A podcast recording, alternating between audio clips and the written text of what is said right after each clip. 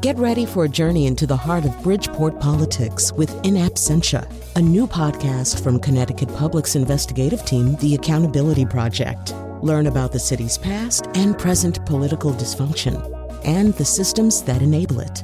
Tune in wherever you get your podcasts. Funding provided by Robert Yeager and the Tau Foundation.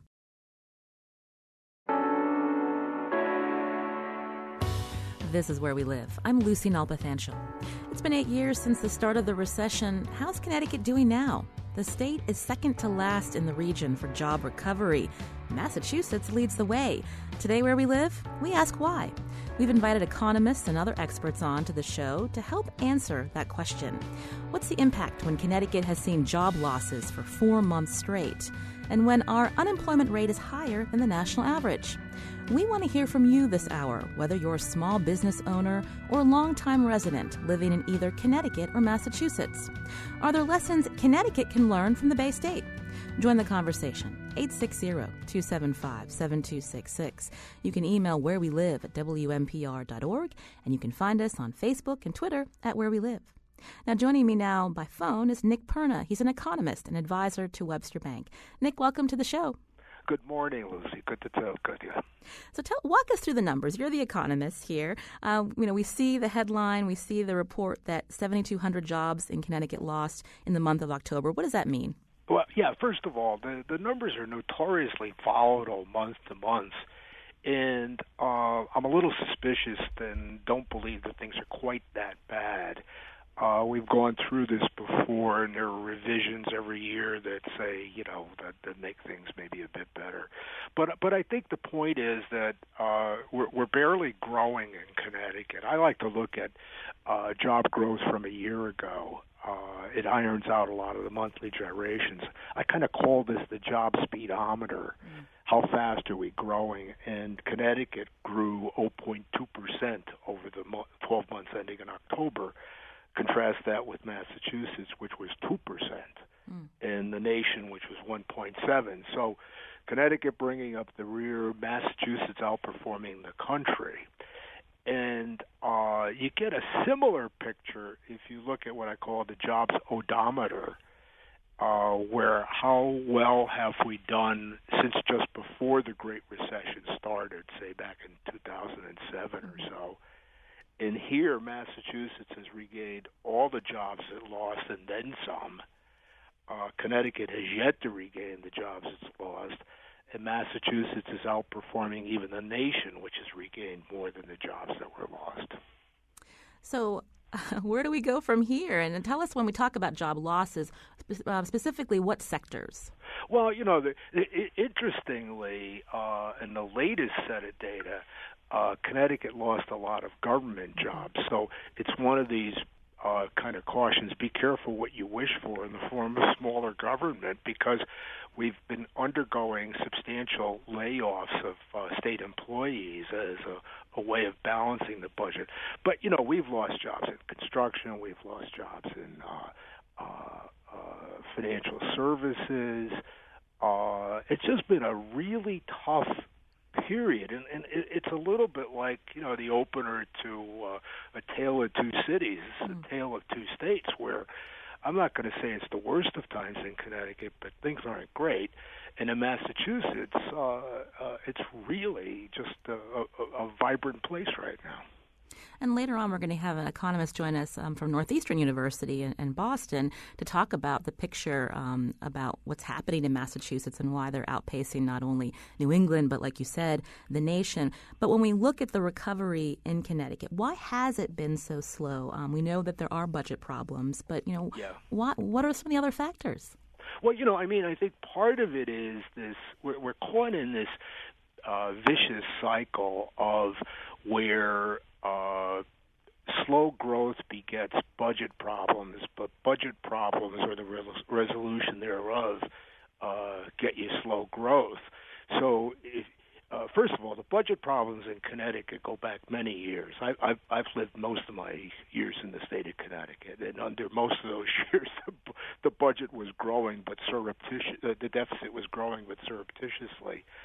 Uh, you know, even if you go back to the early '90s, uh, uh, when uh, Governor Weicker, uh, you know, forced through the state income tax. Uh, the the the budget was being manipulated in the sense that uh, contributions to the state employee retirement fund were being deferred. Mm-hmm. And all that does is, you know, I hate to use the phrase "kick the can down the road," but it keeps it kicks the liability down the road. We still had to pay it because the benefits weren't weren't reduced. Mm-hmm. And uh, interestingly enough, uh, there should be some sort of truth in budgeting that that that goes on because th- these uh, deferrals of contributions to the state employee benefit programs, particularly retirement, were billed as concessions on the part of employees. And I remember objecting to the governor about that at the time. Anyway, let's fast forward. Accumulated deficits under the rug. The, uh, it's time to pay the piper. Governor uh, Malloy comes into office in 2011, faced with a huge budget deficit, big tax increases, spending cuts, and I think that helps slow the economy uh, in in a number of ways. And then we've had chronic budget deficits since then, and we face big budget deficits uh, starting uh, the fiscal year that begins coming July 1, and a lot of that has to do with the cost of uh, state employee retirement benefits, as well as now uh, the cost of servicing the sizable debt that we've taken on. Uh, there's no way of doing this that didn't cause pain in the short run, but I think what we've not done is to take the pain and then go for longer term gain. So by uh, relying excessively on taxes, we uh, adversely affected the business climate of the state. Mm-hmm. You mentioned business climate. Let's talk about that. So we hear from certain, um, you know, business leaders in the state. We hear sometimes from people who are calling in. They say Connecticut's very business unfriendly. What do they mean by that? Are they talking about the taxes, uh, cost of living? Uh, explain that to, to, us. Yeah, well, I mean, cost of living, I think, is a, a two-edged sword in the sense that, uh, yeah, it costs a lot to live here, and it's you know our, our medical costs are expensive, but that's the flip side of having very high incomes. Okay, so if you've got jobs and you've got good incomes, then the cost of living isn't a real problem. However, for business though, you know, we have, I think, the second highest electricity costs in the nation. I think we're only beat by uh, Hawaii, you know, where they they they they power their plants by ground up pineapple uh, leavings or something. Uh, and the other thing, though, is just this. Uh, uh, well, the taxes have been a have been a burden, uh, and the, not just the the level of taxes, but the uncertainty of taxes in Connecticut. If you if you're deciding to locate here, you kind of wonder about what's the corporate or, or even individual tax rate going to be like next year or the year after? How are they going to get through this next budget morass? And I think you know uh, it, it's also been bungled recently with the uh, with the GE headquarters decision to leave the state. You know they're already gone. Uh, I think we I think we lost 200 very high paying jobs, very very high paying jobs. Uh, they're now in Boston, so it's kind of interesting that, that we're talking about this. And uh, would they have gone anyway? I don't know the answer to that. Mm-hmm. Uh, but the attempts on the part of uh, our government in Hartford were really lame-footed. Um, uh, you know, I think after the fact, uh, some of the uh, tax increases that were particularly onerous to GE were rolled back, but it was too late. Mm-hmm. And uh, there were just a series of mistakes. You get a feeling that it's the gang that can't shoot straight that's there in Hartford. Uh, you know, when when the uh, governor's office went to Fairfield to make a presentation to the GE executives as to why they should stay in the state, they had pictures of jet engines. Unfortunately, they were jet engines made by Pratt and Whitney and not GE. So it's uh, you, you get the feeling that the legislature that that the legislature doesn't get it. This is where we live. I'm Lucy Nalpathanchil. That's Nick Perna. He's an economist and advisor to Webster Bank. Today we're looking at Connecticut's economy, why the job recovery here in the state since the recession is second to last when you look at the region. And Massachusetts, rather, has gained all the jobs back and then some. We want to hear from you if you're a resident of Connecticut, worried about the state's fiscal future. Maybe you're a business owner and you want to weigh in on how Connecticut can be more business friendly uh, to help um, you know boost the state coffers. That number 860 275 7266. Um, now, Nick, can we talk about, you know, population loss when we look at urban centers? We're getting a tweet from uh, DataHaven uh, in New Haven. Connecticut urban centers added 11,000 jobs from 2007 to 11. The suburbs lost 18,000 jobs. However, Mass and New York have big urban centers. Talk about um, taking that into account.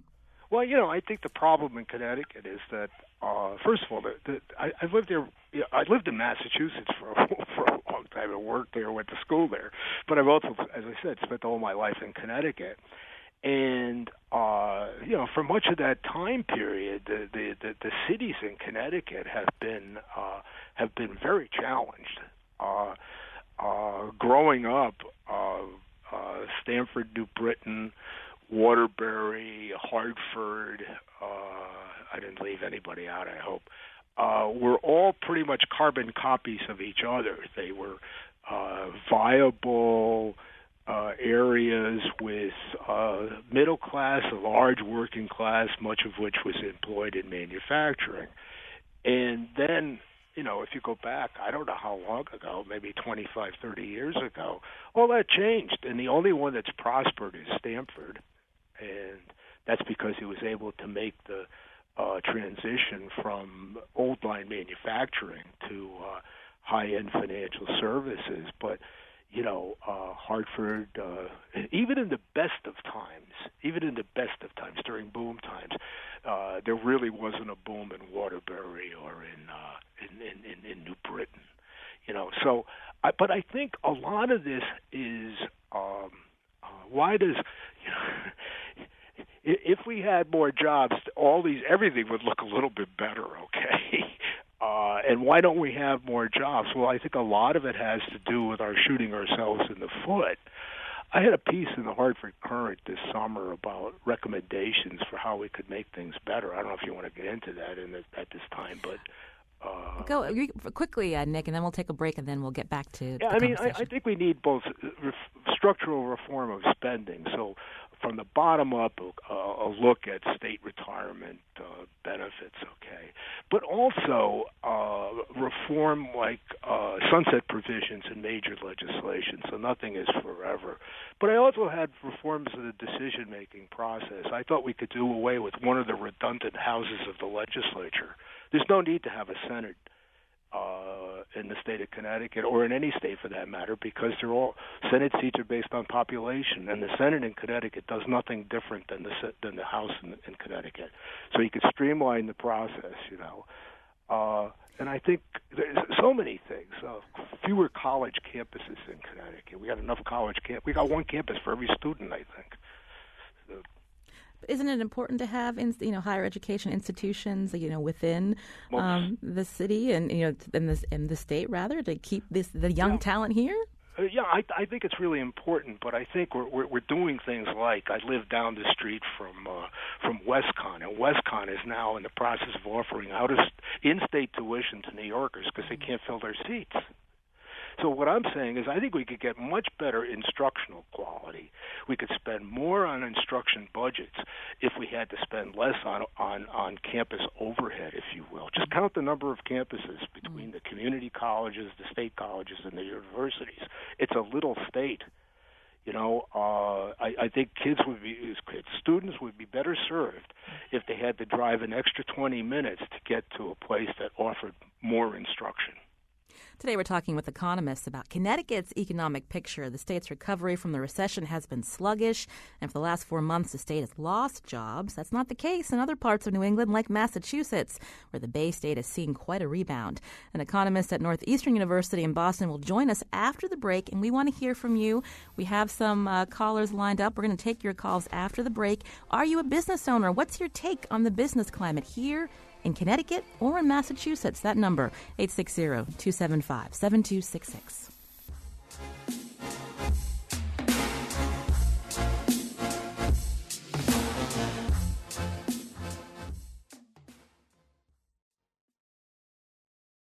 This is where we live. I'm Lucy Nalpathanchil. It's hard not to notice when our state is near the bottom of a list. The one we're talking about today is how Connecticut's economy stacks up against others in the region. When you look at all New England states, Connecticut has only regained 76% of the jobs lost since the recession, according to Connecticut Labor Department data. Conversely, Massachusetts' job recovery rate is three times that. So that got us wondering what's the Bay State doing right? Joining us now to help us answer that question, Alan Clayton Matthews. He's economist at Northeastern University, and he joins us today from the studios of WGBH in Boston. Alan, welcome to the show. Hi, Lucy. Hi, Lucy. Hi, so, Nick. How you doing, Alan? And that's Nick Perna, an economist and advisor to Webster Bank, who's joining us by phone. Um, and Alan, we want to hear about the job recovery in Massachusetts. Uh, obviously, sluggish here in Connecticut. What are the trends in the Bay State? Well, Nick pointed them out. Uh, in the last year, employment in Massachusetts has grown at about a 2% uh, annualized rate, and it's been growing between 1.5 and 2% per year in terms of jobs uh, since the recovery began in the middle of uh, 2009. And the recovery here uh, in this cycle is is uh, going about we're growing about twice as fast in terms of jobs as we did in the prior recovery in the 2000s.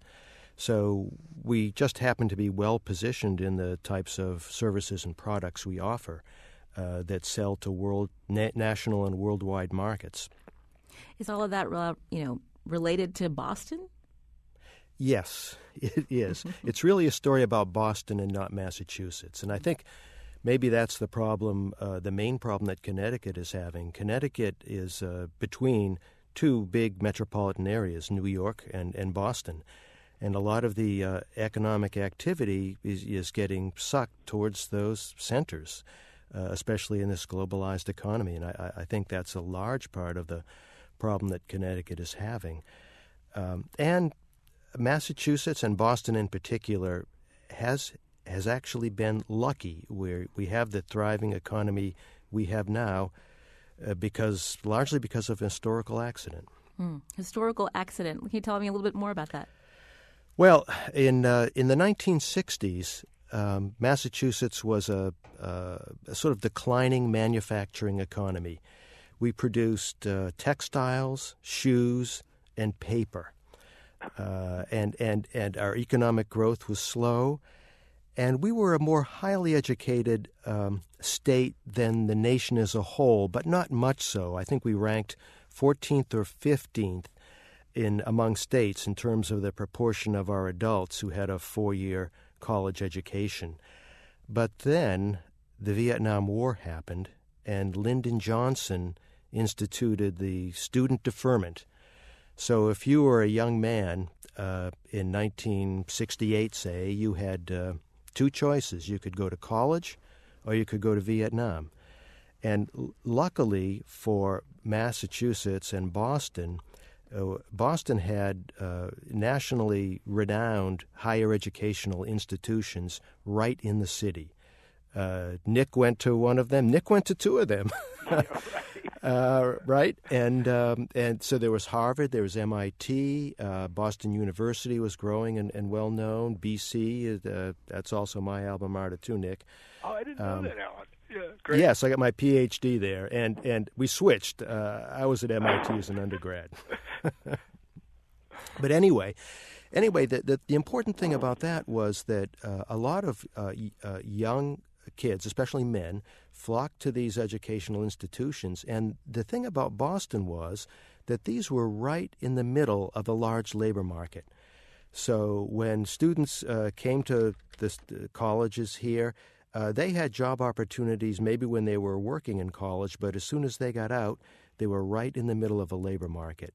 And so the position of Massachusetts in terms of the proportion of its adults with a four year college education.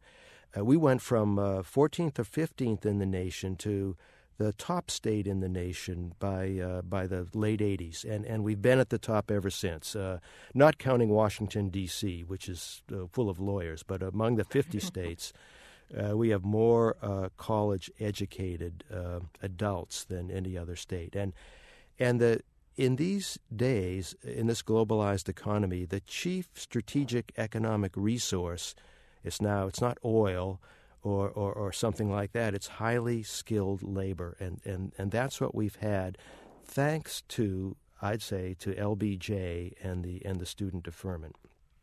This is where we live. I'm Lucy Nalpathanchil. We're talking about the economic recovery in New England, uh, looking specifically at what's happening in Connecticut and then Massachusetts. If you have a question, 860-275-7266. We have a number of calls, so hopefully our economists can answer them. Peter has been holding from Stamford. Peter, you're on the show. Uh, yes, I would like to uh, just say that, uh, you know, it's interesting the historical perspective that your Connecticut uh, economist said that all these uh, cities were carbon copies of each other, they were also interconnected. Waterbury was a brass capital. Uh, Stamford was the key. They got their brass and then they made keys out of them. Uh, Danbury was the felt uh, capital, and they got their uh, thread from uh, uh, oh, what's the town in uh, Willimantic. Wind- Willimantic, yes. So they got the thread from Willimantic, and also from, and then they also uh, you know partnered with the with these uh, Massachusetts mills. And I think the the mills partnered together, the uh, foundries partnered together, and, and Route 8, that Route 8 corridor had a bunch of uh, copper-related industries, uh, and they're all gone. but um, and that's one point. The other one is, you know, we, we have a tax, a huge tax uh, problem, but we don't have the revenue. We don't have the high-paying jobs to support uh, the, our revenue-poor country. So, uh, you know, we have to rely on property taxes, which have, which are not related to income. So you can have you know, a, a two million dollar house that you inherited from your parents, and that would be, um, you know, a real big burden. And also, these these cities uh, are um, have higher taxes than the, than the than the small towns like Greenwich and New Canaan because they have a higher income, and Bridgeport and Waterbury have lower income, so they they have to really rely on the poor um, residents all the more. Uh, so I think it's a combination of uh, a lack of manufacturing. We haven't had anything. We don't have anything to replace the brass industry. We we don't have anything to replace in Bridgeport's huge defense-related industries, uh, and I thought that maybe we could have a, a desalination program in Bridgeport and uh, in New Haven to desalinate the water to, to alleviate our water crisis that we have. I don't think the rain really uh, it, it made a little bit of a difference in the drought, but um, you know I think we just don't have um, the high incomes to um, to uh, shore up, uh, you know, all the government services that we have. And we, we need, we do need the government services, yeah. definitely. Well, thank you, Peter, for your comment. I'll go back to economist Nick Perna, uh, based here in Connecticut. Um, did you want to respond to Peter? And I think he made a, a boatload of very interesting points. I'll address just very quickly two that I think are in there. One of them is that when he said we don't have the high paying jobs, one of the cruel things that's occurred during the current recovery is that where we've gotten job growth, it hasn't replaced the losses in the higher income levels. So that our receipts are growing slowly, not just because jobs are growing slowly, but because average incomes are not rising or are falling, which is uh, again a symptom of, uh, of, of of slow growth. The second thing is that the cities are also caught in this kind of vicious cycle of slow growth, where slow growth makes things worse, and things the thing as things gets worse, get worse, they make growth slower. So, for example, he mentioned the very high property tax rates as people move out of town. As more people move out, the property tax rates have to go up, and it drives business away. And as the state gets caught in these uh, budget travails, then it reduces its aid that it pays to the cities. So, uh, somehow or another, we got to jump into this thing and break the vicious cycle at the state and uh, local level. One quick comment on on Alan's stuff. I thought that was fascinating what he said, and I would only add that it wasn't just the student deferments. It was something called the National Defense Education Act, which educated boatloads of PhDs in Boston, including myself. Uh, and uh, I I had never thought of what Alan said, but I thought that that's really interesting. This is where we live. I'm Lucy Nalpathanchil. Um, we again we have a number of uh, listeners who want to ask a question of our guests. Our guests are Alan Clayton Matthews, economist at Northeastern University, joining us from the studios of WGBH in Boston, and Nick Perna, economist and advisor to Webster Bank. Um, the number 860-275-7266. I wanted to go back to Alan. You know, we know that uh, Massachusetts, is, you know, you had mentioned has a lot going for it because of, of Boston, but you know, you do have your challenges too. Uh, um, housing costs for one I mean, how are leaders there addressing that? I mean, obviously, you do have a lot of jobs that pay good wages, um, but there are, I can't imagine the whole state of Massachusetts is doing great, as you said. That's right. The, the whole state is not doing great, and we have a lot of the same problems in manufacturing that Connecticut has. It's, it's Boston that's doing well, but Massachusetts uh, used to have several huge manufacturing centers Springfield, uh, New Haven, uh, Lowell, Lawrence, uh, Holyoke. Uh, and and all those uh, cities declined along with uh, the traditional uh, manufacturing, and, and, and so did the jobs that went with them. So, outside of Boston, Massachusetts still has uh, still has problems. And you pointed out uh, one that's a big problem for us, and that's the high cost of living, especially housing. It's difficult to keep young households here because of the high cost of housing, and, and that's our uh, that's our largest uh, uh, problem and, and thing that has to be addressed. And uh, we are building more housing now, but uh, with all 351 uh, cities and towns that put restrictions on what can be built, that that limits the amount of housing that has been built over, over the last several decades, and that and that's a problem we have to address. And should we mention um, the the casino element to this? Um, the casinos that are being built around the state of Massachusetts to help. Well, we haven't seen much of that yet, and they're being built. Uh, there is uh, one uh, slot uh, place in Plainridge that, that's operational right now. Uh, they're being built. They will have a, a, small impact on the economy. There, will be some competition uh, with Connecticut. Connecticut has had a very successful casino industry, although you know they're they're uh, they're not on they're they're on some hard times now, I believe. Um, uh, right, Nick and. It's competition from you. well, that's right now. It's just it's just threats. Uh, we haven't built them yet, and who knows what what the impact uh, will be. Mm.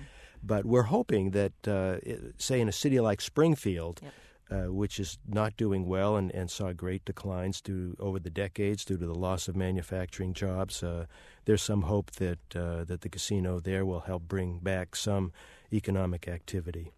I want to take some calls now. Michael's been holding from Meriden. Michael, you're on the show. Hi, thanks for having me. So, what's your question um, or comment? Uh, I think, along with uh, some of the other things that your guests have mentioned, I think another problem, and as a business owner, this would be my perspective, that taxes and also healthcare costs are two giant reasons that are putting a lot of pressure on businesses, and mainly small businesses, um, but also big businesses, but small businesses particularly because small businesses are really the driving forces behind the economy, not so much the big businesses, but the big businesses are the ones that get all the attention, really, um, and because they're bigger and they, they have a lot more money. But um, it's the small businesses that are really going to drive the economy, and they're getting hit so hard by taxes um, and also the healthcare costs, and that that has been just giant for us. Um, it's been difficult to increase people's pay um, in order to uh, adjust for cost of living, um, just because we're trying to keep afloat in that way.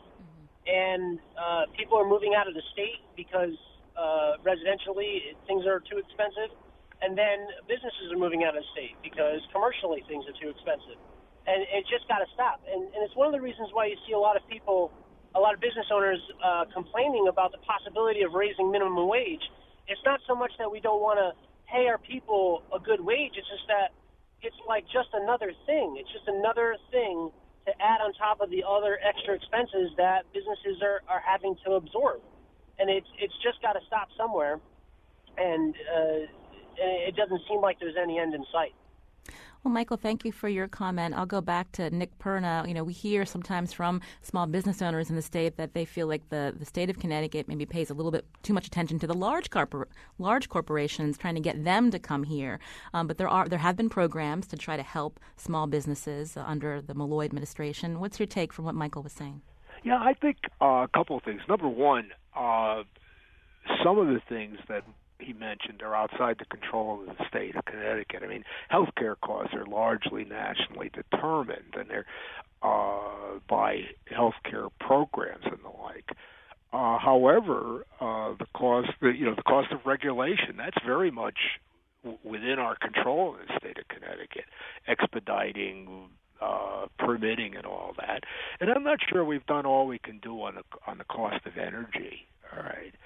Uh, and I, I do think though that there's a legitimate complaint that it's sort of like the squeaky wheels that get the grease in Connecticut. So, you know, a very large hedge fund, which we were afraid to lose, got a fairly large uh, uh, loan from the state. And I think years ago I invited Michael Porter to speak to the Connecticut legislature, and I, he made a very important point. He said that the role of the state is not so much to pick winners and losers, but to, but to create a winning environment. Okay, so I think what happens in the state of Connecticut is that under duress from a lousy economy uh, and budget problems, that the business environment gets lousy, gets less competitive, and that forces uh, big firms to consider moving out of state, and then we run after them.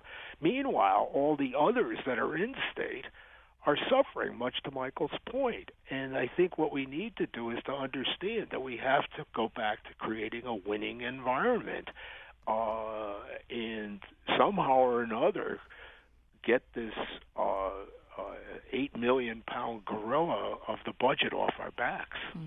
You mentioned winning environment. I'll go back to Alan's. When we look at Boston, a lot of highly skilled young people that are happy to move to Boston or stay there because of the, the, the quality of life. I mean, that's a big part, right? Improving our urban centers. Yeah, quality of life uh, is something that attracts uh, millennials, and Boston is a is a pretty city to live in these days. We've we uh, got rid of an overhead uh, expressway and replaced it with parks that run through the wharf area uh, downtown. So it's it's it's an exciting place to be for uh, young, highly educated workers and their and their families, and so we've seen tremendous growth in software. Uh, a lot of a lot of small businesses uh, in in information technology, and also in uh, medical science and, and biotechnology and, and, pharmaceuticals.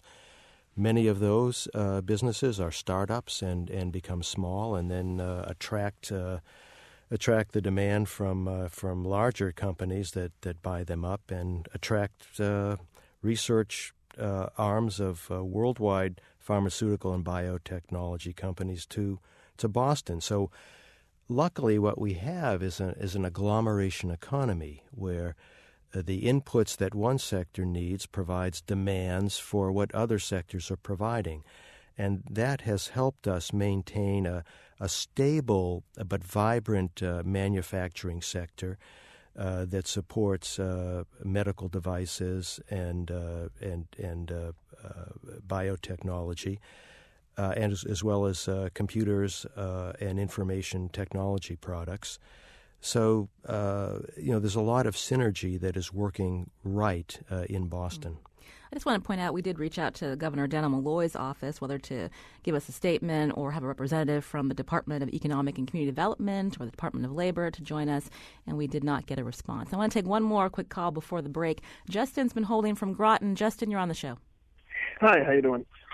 I'm well. How are you? Good. Um, I just I'm, I'm kind of like reiterating some of the things that Mike's from Meridian was saying. Um, uh, Meriden, excuse me. Um, we need to to invest more in the small businesses. There are numerous uh, Pfizer scientists, um, people from Yale that want to branch out that could take an investment and multiply it, and they are right here in the state. They will live here. They have roots here. They're not going anywhere um, we could probably do it for a fraction of what we spent, uh, the $400 million we spent bringing um, Jackson Lab in here. And um, so I think if we, we look at a cheaper investment in smaller businesses starting homegrown right here in Connecticut, we'll develop a tax base, base that will be with us for years to come, and we can do it cheaper than buying somebody, um, buying a company to come in here. Mm. So I'll, I'll, I'll take my response off the air. Thanks. Thank you, Justin. I'll go back to Nick Perna. I mean, we have heard about some initiatives through the state of Connecticut to to help uh, give loans to biotech uh, companies, uh, small ones, um, especially after Pfizer uh, laid off so many people several years ago.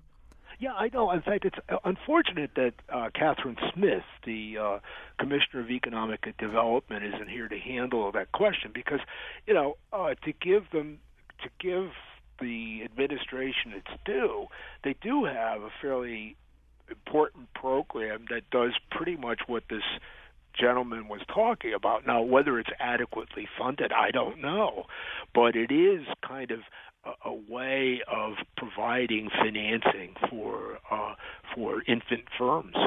Uh, so, I mean, eh, maybe maybe what we should do is reallocate some of the funds that we spent chasing after hedge funds and put it into home growing uh, uh, little firms. I think a lot of people would agree with you, Nick. That's Nick Perna, an econ- economist and advisor to Webster Bank. Also joining us from w- WGBH studios is Alan Clayton Matthews, an economist at Northeastern University. And we're going to continue to take your calls after the break. We're going to bring in a business reporter to answer more of the question of what Connecticut can do to right size the state's economy. That number, 860 275 7266. This is where we live.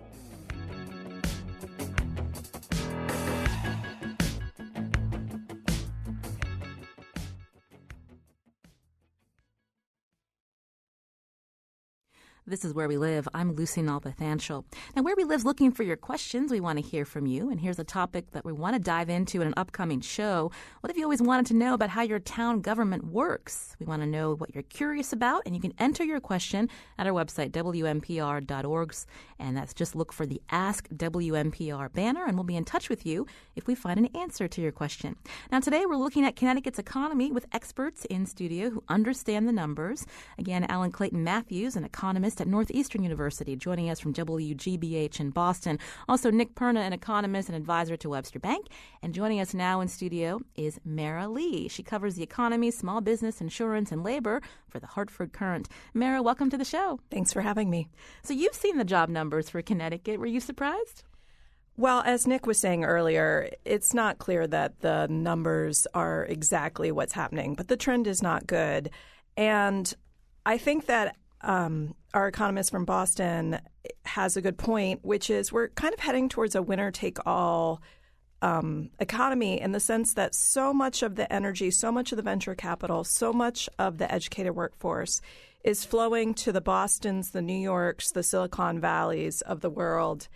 And that doesn't bode well for a tech based revival of second tier cities like Hartford. It does help Connecticut to the extent that folks who work in New York settle in Fairfield County, so it's important to keep that in mind.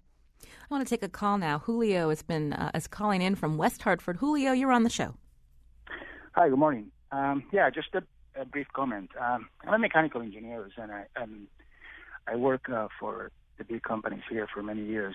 And um, my observation is that um, the lack of incentive that the state is providing to companies um, is um, based on tax, taxation and operating cost. Um, these are high, uh, even what they are forced to contribute to uh, for the benefit of the employees.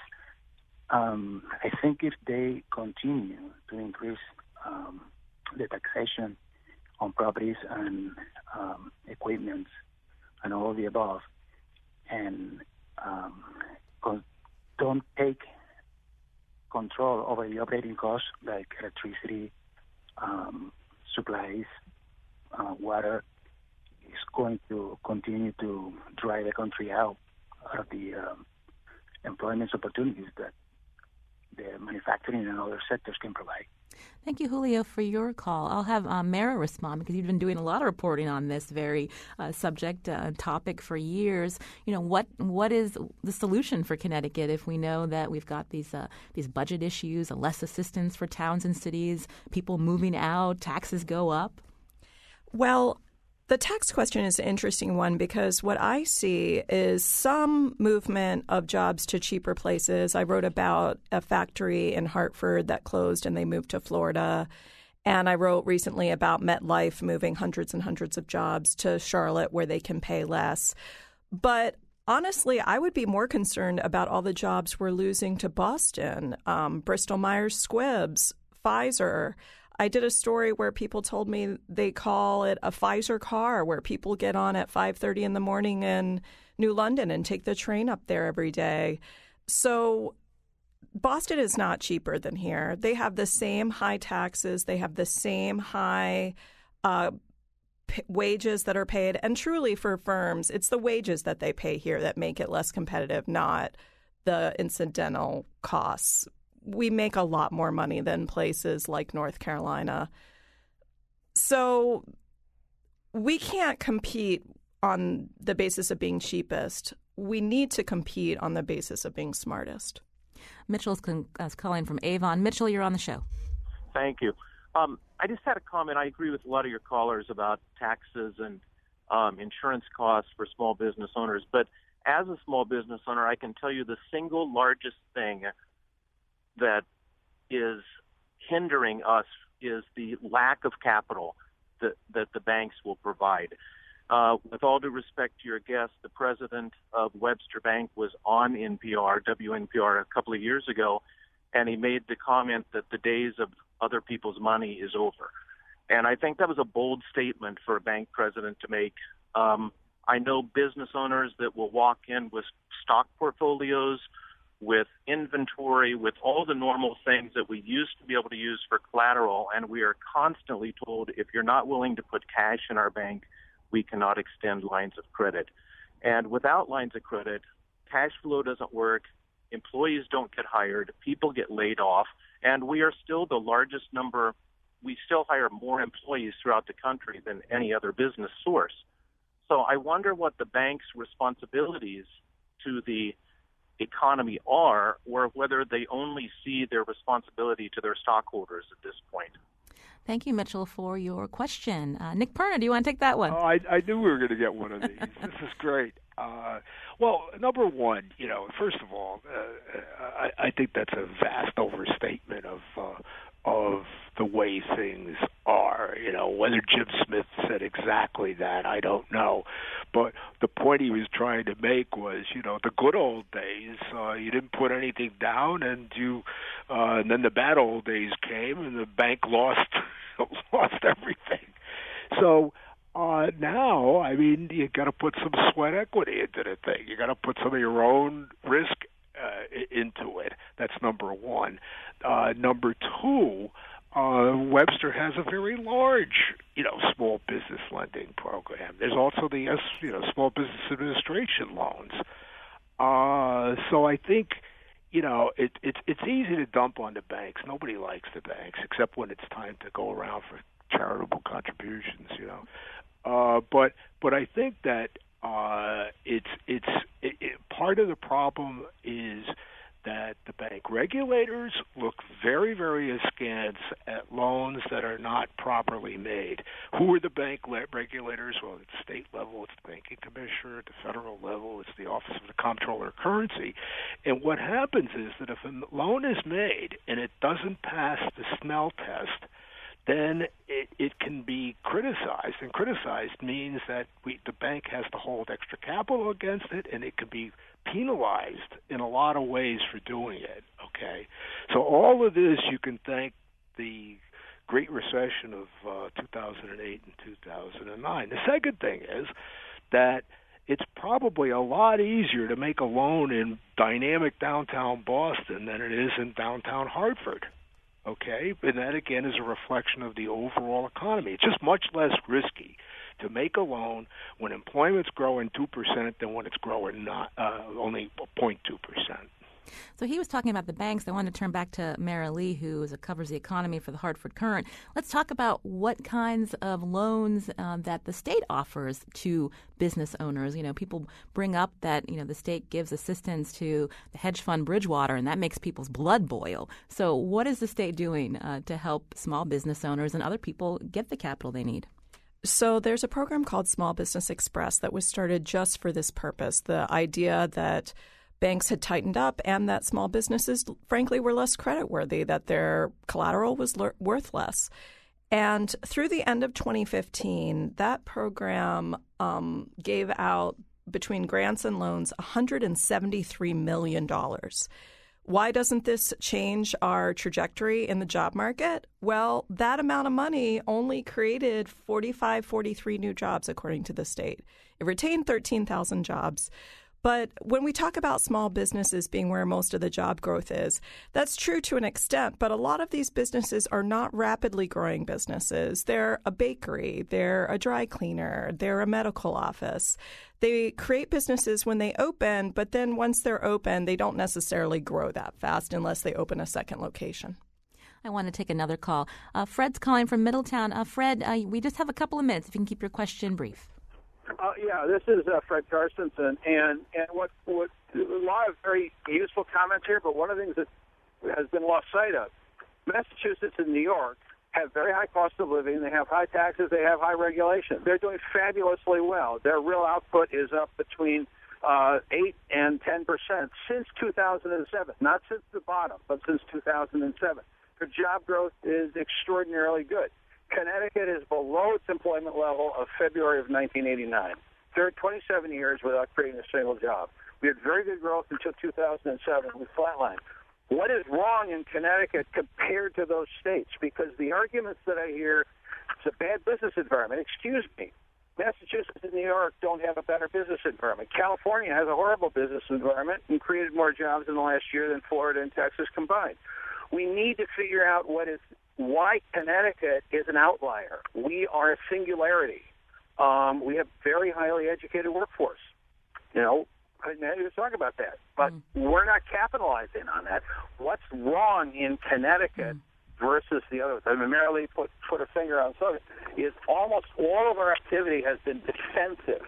We have been simply preserving the jobs we have, whether UTC or Sikorsky. We've done virtually nothing uh, to create new areas or the areas that we have targeted, like bioscience. We then have systematically undercut. Well, um, Fred, so you make you make great points, and we wish that someone from the governor's office had agreed to come on the show to answer that question. But we thank you uh, for making that point. I wanted to turn back to economist Alan Clayton Matthews again, just a couple of minutes. Um, you're over at Northeastern University in Boston. Um, obviously, Massachusetts outpacing the nation, doing well in the region. Um, where will the, the state have any more room to grow? What's going to happen in the next couple of years there? well, there's a demographic challenge that Massachusetts and New England and the whole nation's facing, but but more so New England because we're older, and that is that is we have an aging labor force, a lot of baby boomers uh, in the state. They're retiring now, and will there be enough uh, young workers to replace them? And that is that is the biggest one of the biggest challenges we have, as does all New England. So because of that, although we're growing at 2% now per year in terms of jobs, I expect that in a couple years our job growth will be under 1% simply because of demographic shifts. So, what Massachusetts needs to do and Connecticut needs to do is to attract young households uh, into the state to live uh, and work there. And that's why uh, the um, amenities of living, uh, are so important. And also, I think the real key is the quality of public K through 12 education. We need a highly educated workforce to compete in the global economy. Households that are forming also look to places they can settle that have good quality public schools. And so that is something that can attract the workforce in Massachusetts and Connecticut and, and in any region of the country. I want to read a quick tweet from Ed. Without policies that foster growth, Connecticut will continue to languish. No growth, no excitement, no reason to relocate or grow in Connecticut. I want to thank you for that tweet. Uh, that tweet rather. And uh, Mara, before we run out of time, um, what are some stories that you're working on that look at this very question? Honestly, I'm working on a lot having to do with Aetna and Humana, which mm. does again come to this anxiety. Will Aetna choose lower cost Louisville, Kentucky to move a lot of its jobs, deciding that the incredible brain power in insurance is not worth the cost here? And Nick Perna over at uh, Webster Bank, the economist there, um, an advisor. Can you tell us, uh, is Connecticut going to get out of this rut anytime soon? We've got 30 seconds yeah, if, if we get our budget under control. In fact, to respond to Fred Carstensen, the thing that sets us apart is an inability to deal with our budget problems in good times and bad. Thank you so much, Nick Perna. Again, economist and advisor to Webster Bank. A great conversation. Also, Alan Clayton Matthews, economist at Northeastern University. Thank you for joining us today, Alan. Thank you. And Mara Lee, who covers the economy, small business, and labor for the Hartford Courant. Sounds like we'll have to do another show just on this very topic. Thank you so much, Mara. Thanks. And I want to thank our producers, Lydia Brown and Jeff Tyson. I'm Lucy Nalpathanchil. Thanks for listening today.